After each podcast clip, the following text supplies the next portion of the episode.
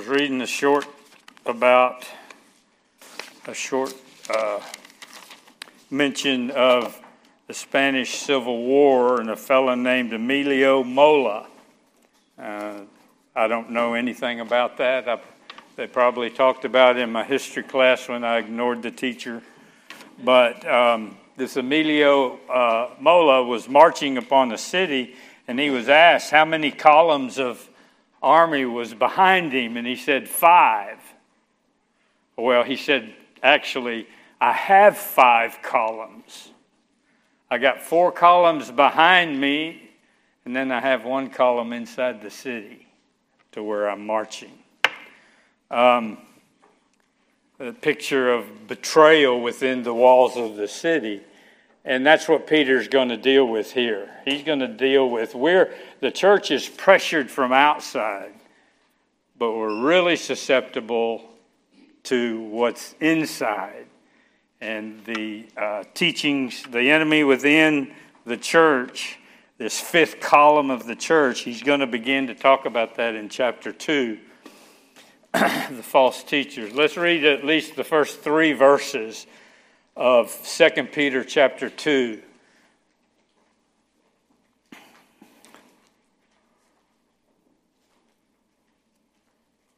False prophets, but false prophets also arose among the people, just as there will be false teachers among you, who will secretly bring in destructive heresies, even denying the master who bought them, bringing upon themselves swift destruction. And many will follow their sensuality. And because of them, the way of truth will be blasphemed. And in their greed, they will exploit you with false words. Their condemnation from long ago is not idle, and their destruction is not asleep. For if God did not spare angels when they sinned, but cast them into hell and committed them to chains of gloomy darkness to be kept until the judgment, if he did not spare the ancient world, but preserved Noah, a herald of righteousness, with seven others when he brought a flood upon the world of the ungodly, if by turning the cities of Sodom and Gomorrah to ashes, he condemned them to extinction, making them an example of what is going to happen to the ungodly, and if he rescued righteous Lot, greatly distressed by the sensual conduct of the wicked, for as that righteous man lived among them day after day, he was tormenting his righteous soul over the lawless deeds that he saw and heard. Then, so there's four if clauses, and now he goes, then the Lord knows how to rescue the godly from trials to keep the unrighteous under punishment until the day of judgment, and especially those who indulge in the lust of defiling passion and despise authority. And we'll just stop right there. It's a paragraph break. I think it's a legitimate paragraph break right there. Today, we're just going to look at these first three verses. There's a lot in these first three verses. There's really a lot in verse 1. But uh, So Peter's continuing his thought from the end of chapter 1, uh, the context of the church has true teachers today, at least as he's writing there. Uh, and um, uh, the church has had, he says, true prophets. Uh, that would be verses 16 through 21 in uh, chapter 1. So he says the church has true teachers, and he's talking about himself, and he's, that's where he says we were eyewitnesses of the glory uh, on the Mount of Transfiguration, and we didn't devise these cleverly myth, clever myths, but we brought you the Word of God, and it was verified. Uh, by our experience on the Mount of Transfiguration, then he also then he goes to the church had, had true prophets uh, uh, in the Old Testament. Those last three verses there in that last paragraph of chapter one, uh, we have the prophetic word more fully confirmed. Uh, And uh, just at, and so he begins now in chapter 2 just as there were true prophets in the Old Testament time and true teachers in the first century that they have, just as that is true, there are also false prophets in the Old and false teachers are here today. Uh, I, I, pulled a few verses out of Jeremiah just to give a, a flavor. What do you know about Jeremiah? What's the book of Jeremiah? The prophet Jeremiah. Hmm? Okay, he's a weeping prophet. Why is he weeping?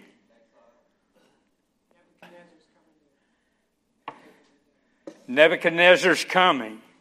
He has uh, preached the message. He was called from his mother's womb, he said, and he's preached this message, and they've just not paid attention to him. In fact, he's left behind when they take him into captivity. He's an old man, not interested.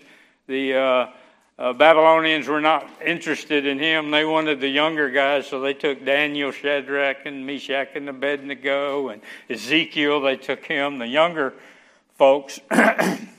well, I, am going to, th- these are just some select verses that he talks about the prophets. You know, uh, as he preached the message and told them Nebuchadnezzar's coming, they just rejected him. In fact, they put him in stocks. He'd get out of the stocks, he'd preach again, they'd put him in a well. They, they, they just didn't pay attention. Here's, here's what he said An appealing and horrible thing has happened in the land. The prophets prophesy falsely and the priests rule at their direction. My people love to have it so, but what will you do when the end comes? So, an appalling thing has happened in the land. The prophets prophesy falsely.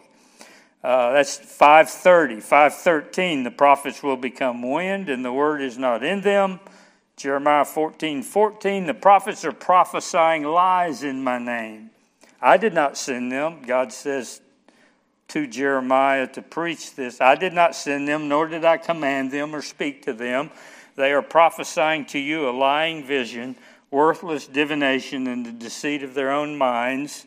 Jeremiah 25 4 You have neither listened nor inclined your ears to hear, although the Lord persistently sent to you all his servants, the prophets, and they just rejected them. There were good prophets, there were bad prophets. Uh, they did not listen to Jeremiah. But here in verse 3, or in these first three verses, false prophets arose. That's kind of past tense. Just as there will be false, there will be false teachers among you. And he explains what they are. And in their greed, verse 3, they will exploit you with false words. Their condemnation from long ago is not idle. So he goes from the past to the future, and then he, in verse 3, he brings it right down to today. And so uh, their condemnation from long ago is not idle, their destruction is not asleep. So for Peter, he's saying the future is now. These false prophets that are going to, false teachers, they're here. Uh, uh, the threat is imminent. He's concerned about them. In the first century, they had false teachers. In the second century, there were more false teachers. In the 21st century, there's false teachers. Uh, if the Lord tarries in the 40th century, there'll be false teachers. Peter is just saying this is a continuous problem, a continuous fifth column in the church that we all need to be aware of and we need to be discerning and pay attention. But he does announce in verse 3 their final doom. There will be a final doom.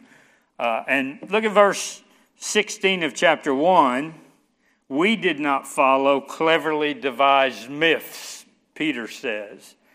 And then uh, verse 3 of chapter 2 in their greed, they will exploit you with false words with molded words, with words that they shape into meaning what they want them to mean. So there's the bookends. We didn't follow cleverly devised tales. They come to you, and if you have NIV, with stories they made up.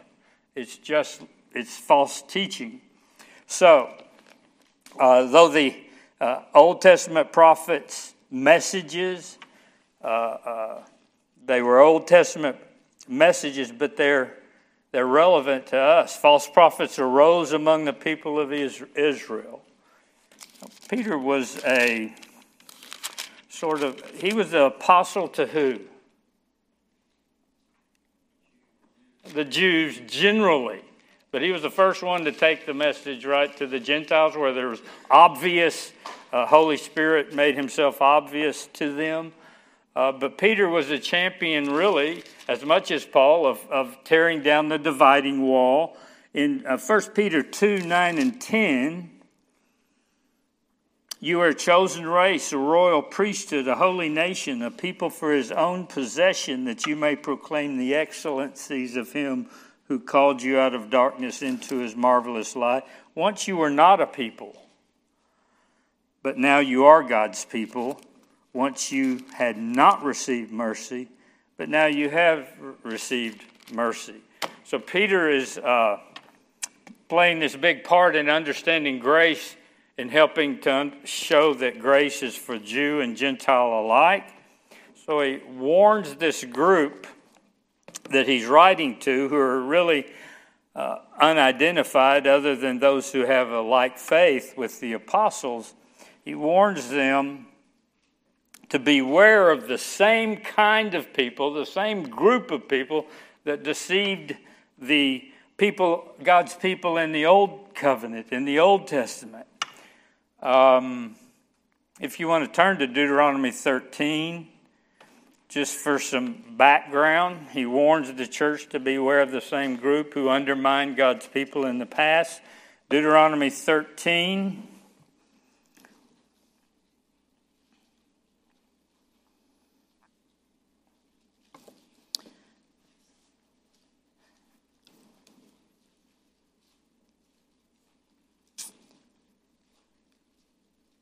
If a prophet or a dreamer of dreams arises among you and gives you a sign or a wonder, and the sign or wonder, this verse 1 of Deuteronomy 13, and the sign or wonder that he tells you comes to pass,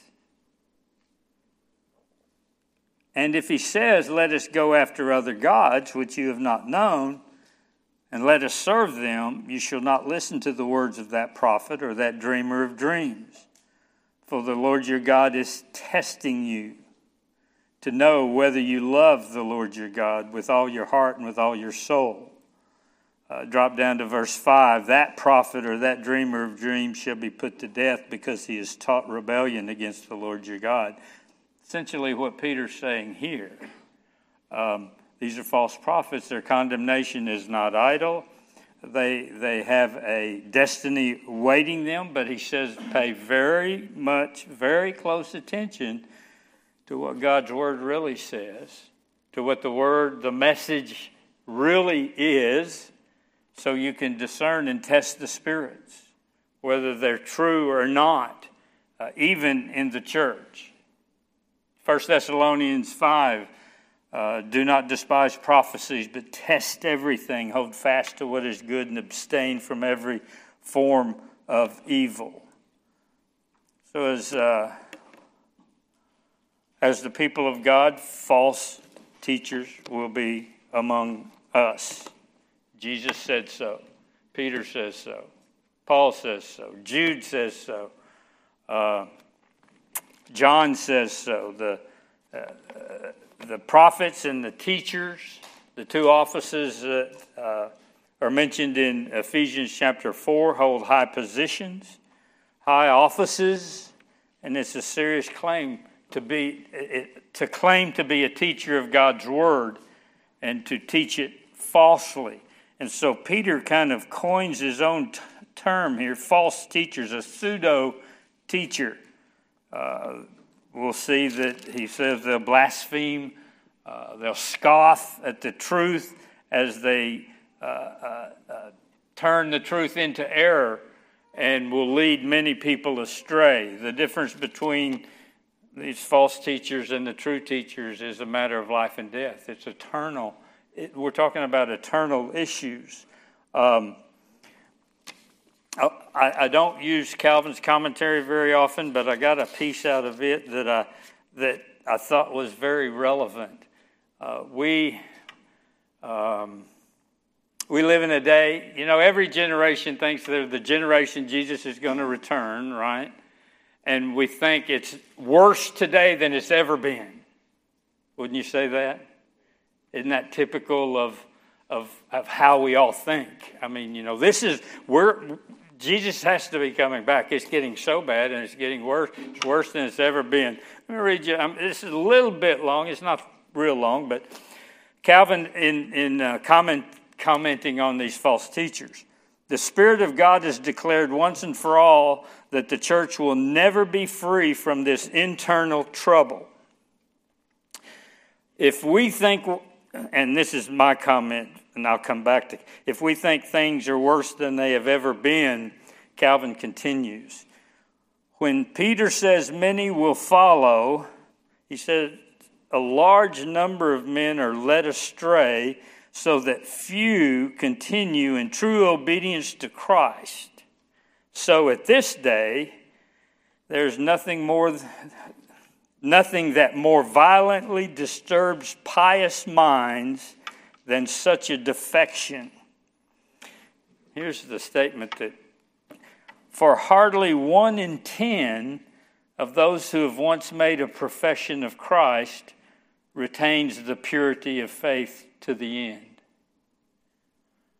And you say, wait a minute, this is the Reformation. This is the preacher of Geneva. This is Calvin. And he says, one of ten. Uh, is retains the purity of faith to the end. Lest this should make our faith falter, Peter comes to our aid and in due time foretells that this very thing would be that is, that false teachers would draw many to sensuality. Calvin says, We got trouble in the church. Many fall away. We say, but wait a minute, you guys don't know how bad it is. It's bad here, right? It, well, it's bad and it's going to be bad. The false teachers are going to be everywhere. And so we have to combat. And so Peter is helping these readers in the first century, or these who would hear it read, to watch out. And so we have to stay on our toes too uh, because there are many teachers. So he tells us to avoid being duped, to avoid being deceived. Uh, in chapter 2, chapter 3, he'll say, Look, uh, they're going to scoff. The false teachers are going to be scoffing, they're going to laugh at, at you, and don't be despondent. They have a future. They will be done, dealt with eventually. So uh, take the commitment. Commit yourself to avoid errors. How do you do that?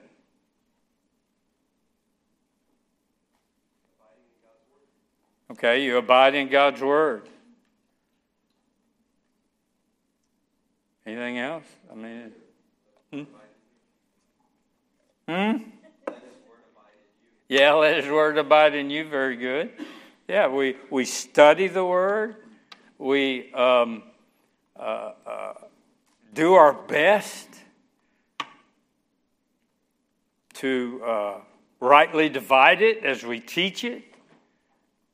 But even as we teach wherever we hear the Word taught, our antenna ought to be up, discerning all the time.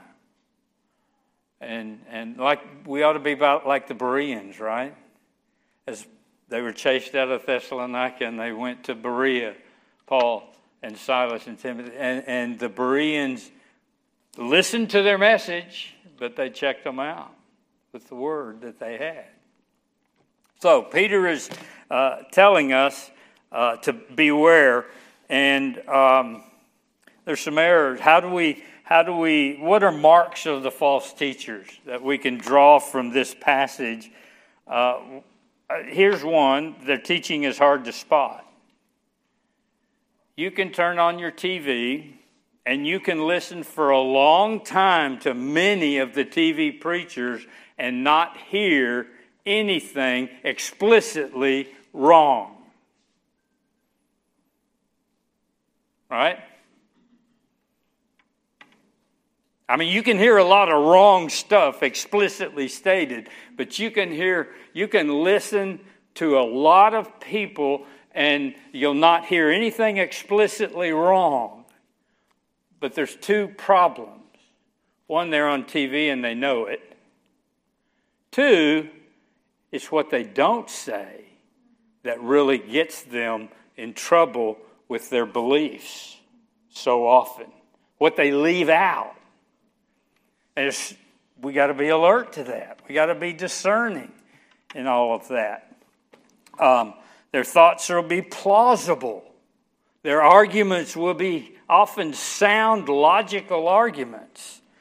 Uh, but notice here he says they will secretly bring in destructive heresy. They'll smuggle them in the back door.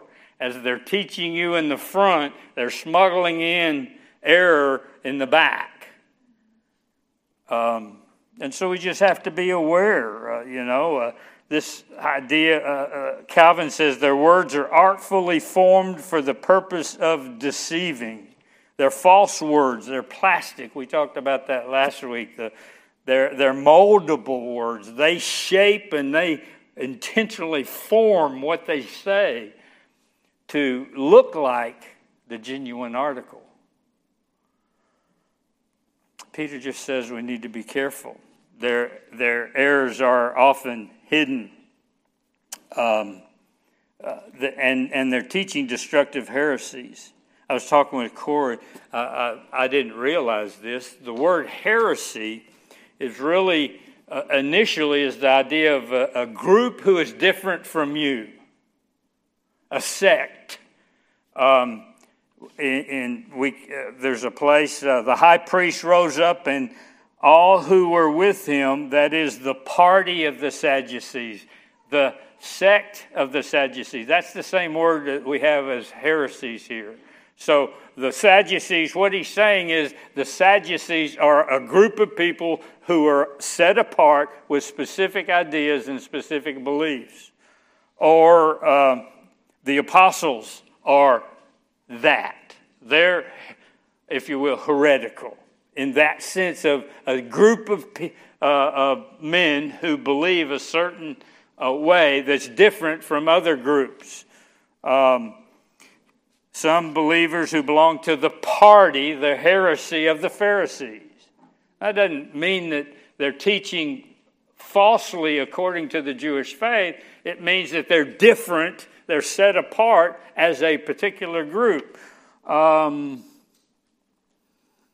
for we have found this man a plague. Speaking of Jesus, uh, Paul is relating this. Uh, one who stirs up riots among the Jews throughout the world and is a ringleader of the sect of the Nazarenes. Now, that would be considered by the religious leaders of the Jews heresy. But among the Christians, it became the idea of false teaching uh, uh to mean a divisive faction uh, against the truth. And so Peter just kind of, uh, not only are these false teachers different from the true teachers, but then he adds an adjective that just kind of tightens the noose around their neck. They're destructive heresies. They're, they're differences that will lead to destruction, and many will follow, he says. Uh, so, uh, but they're nothing teaching nothing but these fanciful stories, and they'll lead to condemnation. Then we got the problem. Even denying the master who bought them, bringing upon themselves swift destruction. So, what do we do with that? Is there a problem with this text? Well, there's a problem with our understanding of it, I will say. What, what, what does he mean? Even denying the master who bought them, leading to destruction, uh, or, or bringing upon themselves swift destruction. Anybody have a, understanding of this? Uh, uh, I've, I've got three possibilities that only one will be will work. These false teachers would be apostates. Uh, apostates, they are apostates. The question is, were they ever true Christians, right? Okay.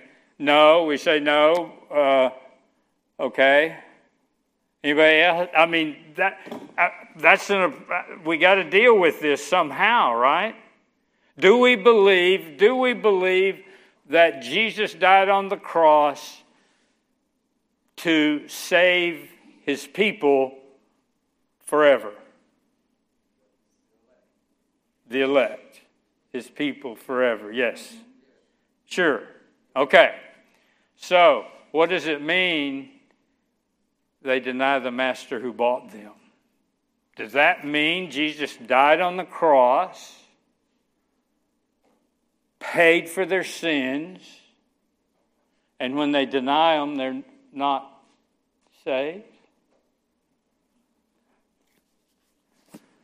No, that can't be what Peter means, right? I, I this word master is not the typical word for Lord. Uh, it's, it's, a, it's, huh? It's, it's a despot. It's a word that's, let, let me just, you, let's talk a minute about how that word is used. It's, it's only used for sure one time about Jesus, but it is used about Jesus one time for sure in Jude chapter, in Jude verse 4.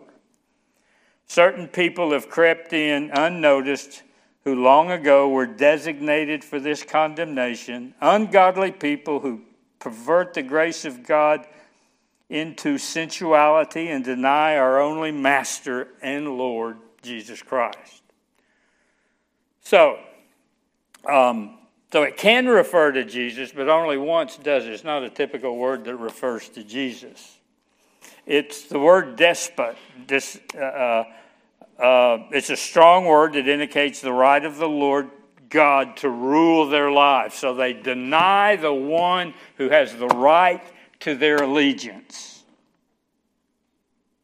Okay? The one who bought them. It's usual word for a slave owner. Someone who is a slave owner, someone who's really, in one sense, answerable to no one our master, so the master here is answerable to no one. Uh, God's absolute right. It, it, it refers uh, to God's absolute right to possess all men as creator and ruler. Let me just, here, I'll give you two verses. Acts chapter 4, verse 24. Uh, Peter and John have, been, have gotten out of jail, and they come and they testify of how it is that the Lord released them. And when they heard it, when the people who were gathered, the uh, disciples were gathered together, they heard it. They lifted their voices to God and said, Sovereign Lord, who made the heaven and earth and the sea and everything in them, they address him as Sovereign Lord. So that's, the word, that's how the word is used most often. Revelation chapter 6, you remember, under the throne are the martyrs and so they cry out to God, Sovereign Lord, holy and true, how long before you will judge and avenge our blood? So it can be God as sovereign creator who has the right to rule and over everyone as creator. Everyone owes him allegiance. But to take that interpretation, we have to say he bought everyone, as he bought everyone. I don't think that's a proper interpretation of master. I don't think it's a proper interpretation of Jesus. Or you can be bought by Jesus and then not be saved. That would be what? Double indemnity? A double jeopardy, I mean? Right? If Jesus died for our sins and we're still condemned, because of our sins. Yeah. So, so what about Romans 6 then, when it says that he died for all? Doesn't that tie it to that? Um, if he he died for all who will believe in him, you always have to put who will believe in him. There has to be faith. If if he died for someone who then is not, if he really paid for the sins of everyone, or for someone who ends up in hell, that's not just. He's unjust if their sins are paid for and yet they go to hell. Huh? It wouldn't be sovereign. What's that? Oh, um, sorry, I didn't, I didn't hear. That's all right. Um, um, yeah, not even just his sovereignty, but you're you're taking away God's. He's powerful. you're Yeah. taking even his power, like who he is, even away. Like, You- there's this. I don't know. Like if you're saying that he he died for someone, but they never accepted him and they didn't believe, and now they're in hell. But Jesus died for him. That just, I mean, it just doesn't make sense. You're just you're you're putting God on a whole different level. than Yeah, well, let me let me say it this way: Did he die to make salvation, to win salvation, or to make it possible? And he died to save his people. That's just kind of where we are, right? Where what we believe here. Let, let me let me give you a third option. Let's think about bought, and here's how it's used. It's used about 30 times. Here's Matthew 13, 48 and he's t- in the middle of the per- uh, of the uh, parable talking about the pearl of great price. He went and sold it, sold all that he had, and bought it. Almost all the times that the word "bought" is used, it's just a business transaction. Twenty-five or thirty times, but there are some. Uh, you were bought with a price, so glorify God with your body. So the Lord Jesus did buy us with a price. He paid the ransom. He freed us, right? Okay? So the problem is if the master is Jesus, we know on the cross Jesus bought and purchased our salvation. Uh, but if we read it this way, that Jesus bought our salvation, but bought the salvation of these false prophets, and yet they're not saved, that just doesn't uh, work with the theology of the atonement. Uh, can anyone lose his or her salvation? Having been bought, can we be sure we'll be saved? Um, well, um, they deny the master who bought them. Uh, turn to Deuteronomy 32, and let's see if we can if we can look at another way and uh, resolve all the issues. 32.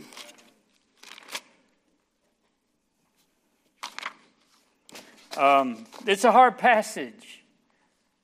Uh, we don't want it to make it say what we want it to say. Um, the question were these false teachers truly converted?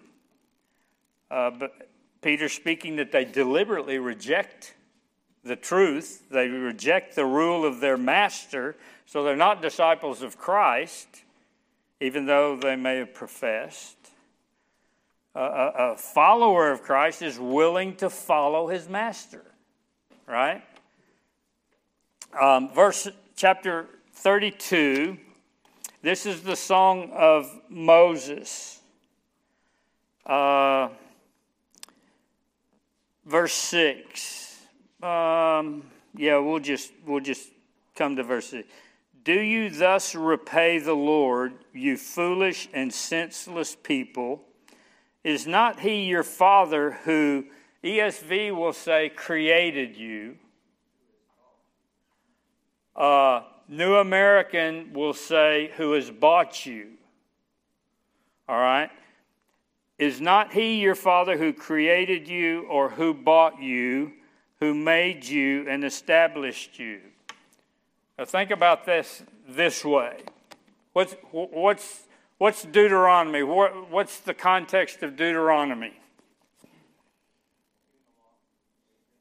Okay, it's a going over the law a second time, a second going over the law, and, and the situation is Moses is old man.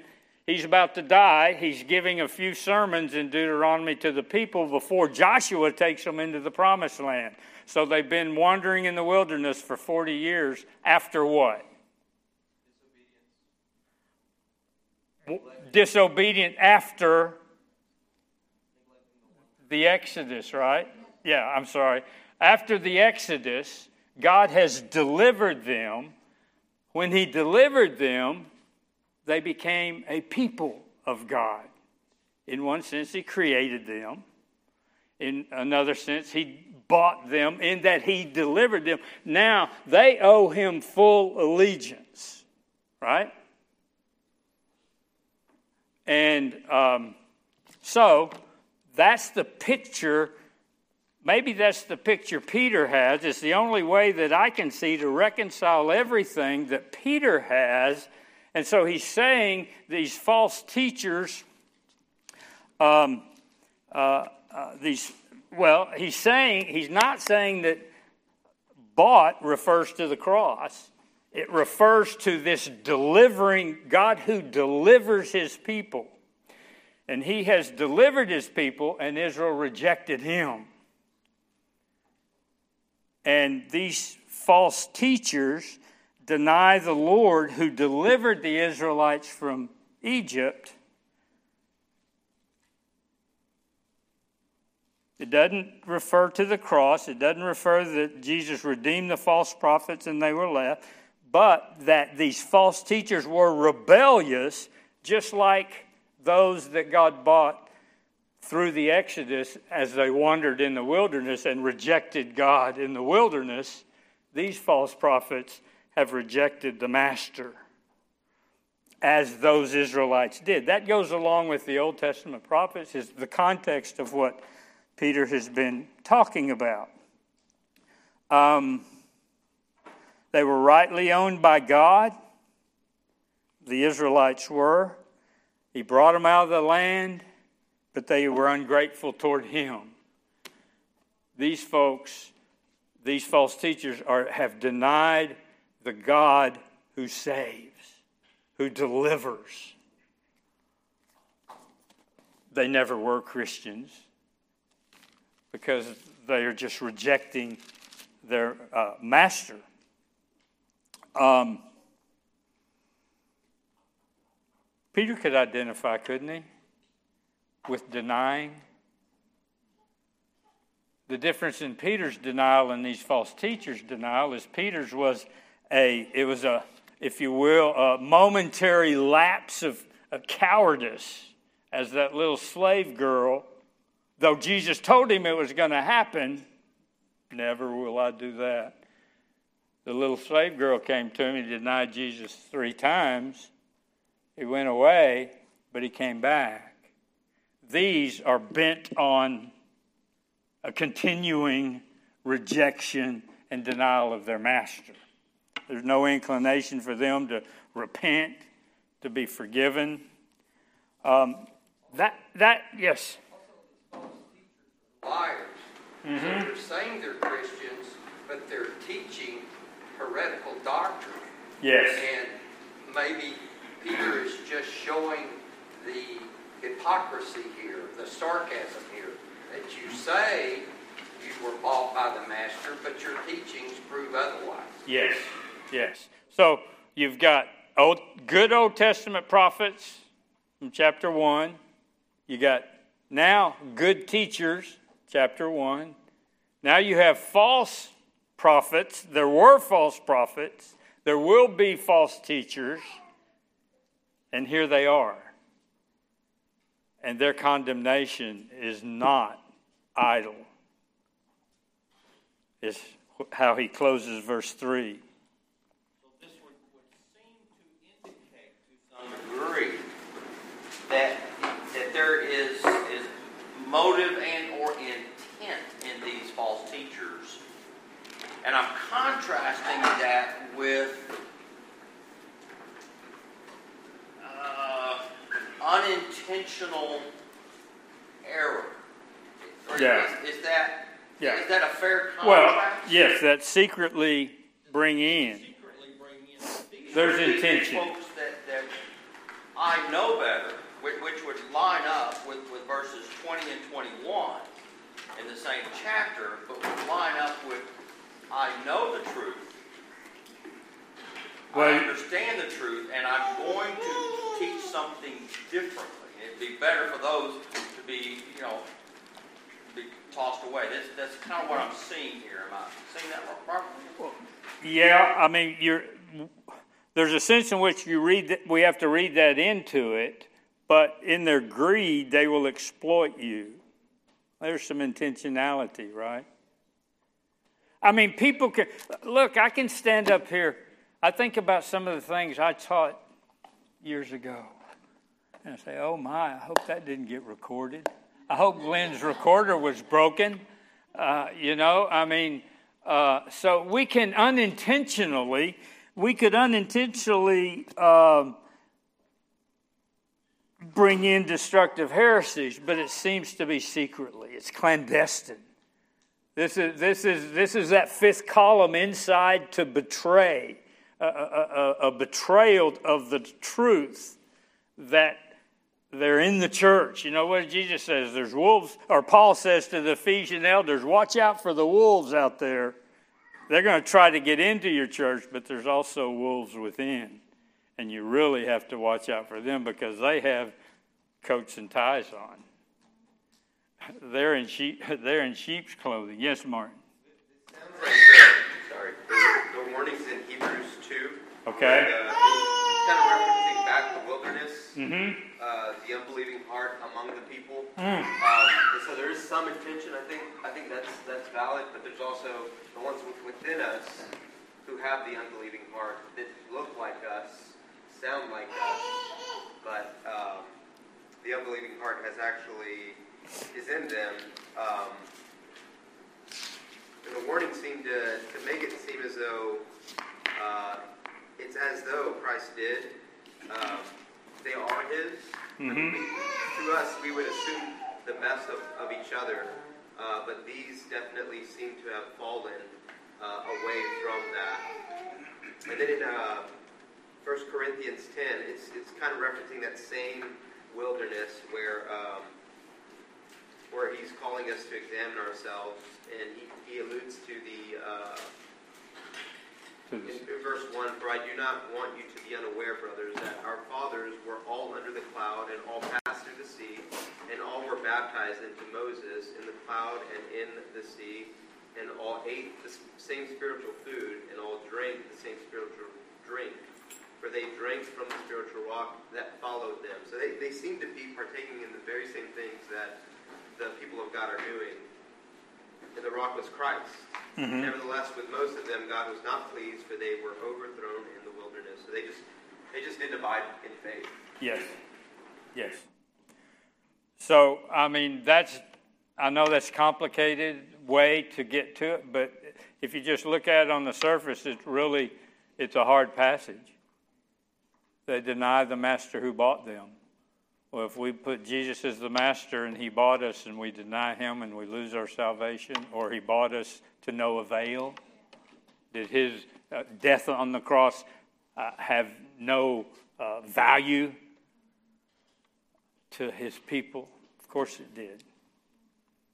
Yes, sir, Dave. Is that valid to look, or is that acceptable to look at it as sarcasm, saying they're just claiming to have been bought by Christ, like they, they are, they are way out there, you already made clear they're false prophets. Can we look at that as that's a different interpretation than what you're, Sarcasm in that. of him saying that, um, denying the master who bought them, Uh huh. saying that they. They're saying they were bought, but they're not. Yeah. prophets, they were not. Yeah, and and I, I think that's true, but is that what it really says? We want to be careful reading in our our our, our presuppositions into what the texts say. And the reason that I went as far as I did is because uh, that's the only way that it seems to me that he's making sense, that he's comparing these false teachers to those false people of God in the wilderness who rejected their God who is their deliverer, who they owe allegiance to because he made them his people. These folks are denying the God who delivers. Again, that's why it's a hard passage. You know, that may. Yes, Alan. I wonder if verse 20 supports what you're. Verse 20. 20, 21. In, in chapter 2, yeah, 2.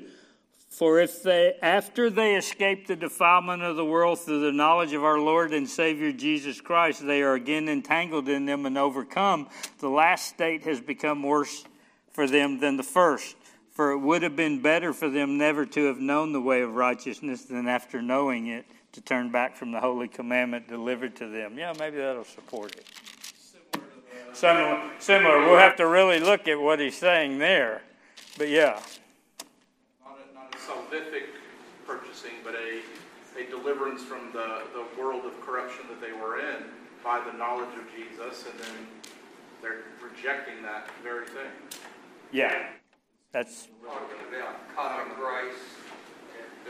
yeah, the common grace. It's a whole lot better, he says, not to know than to know and refuse, right?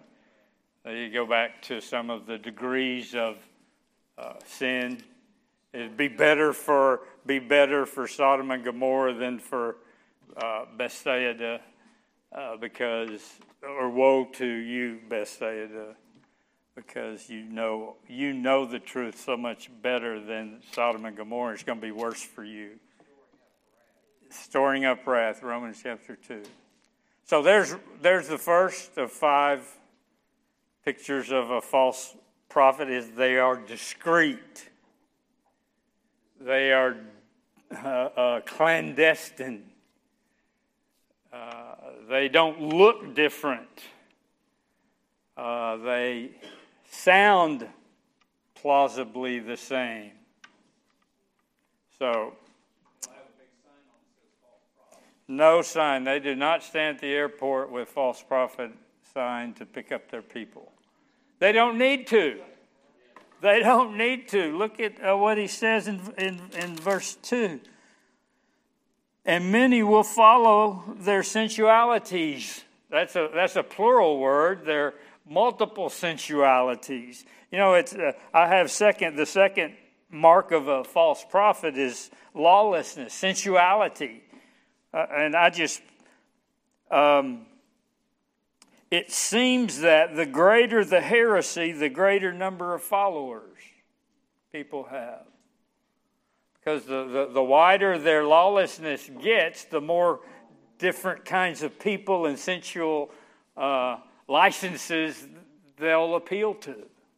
We got to stop here because it's five to seven. What's that? Verse 3 is Verse 3 is all about greed. Exactly. Yeah, follow the money, right? okay, so we made one point in verse 1, and we'll, we got four more marks of a, of a false teacher that we can pull out of these passages. Any last thing? Anybody help us with this? All right, let's pray. Father, we do thank you. We thank you for your grace to us. We thank you for your patience with us. We thank you that your word, that we don't understand every bit of it because it's your word. It's living, it's powerful, and we are so finite. We, we Lord, help us to continue to desire to know you through your word.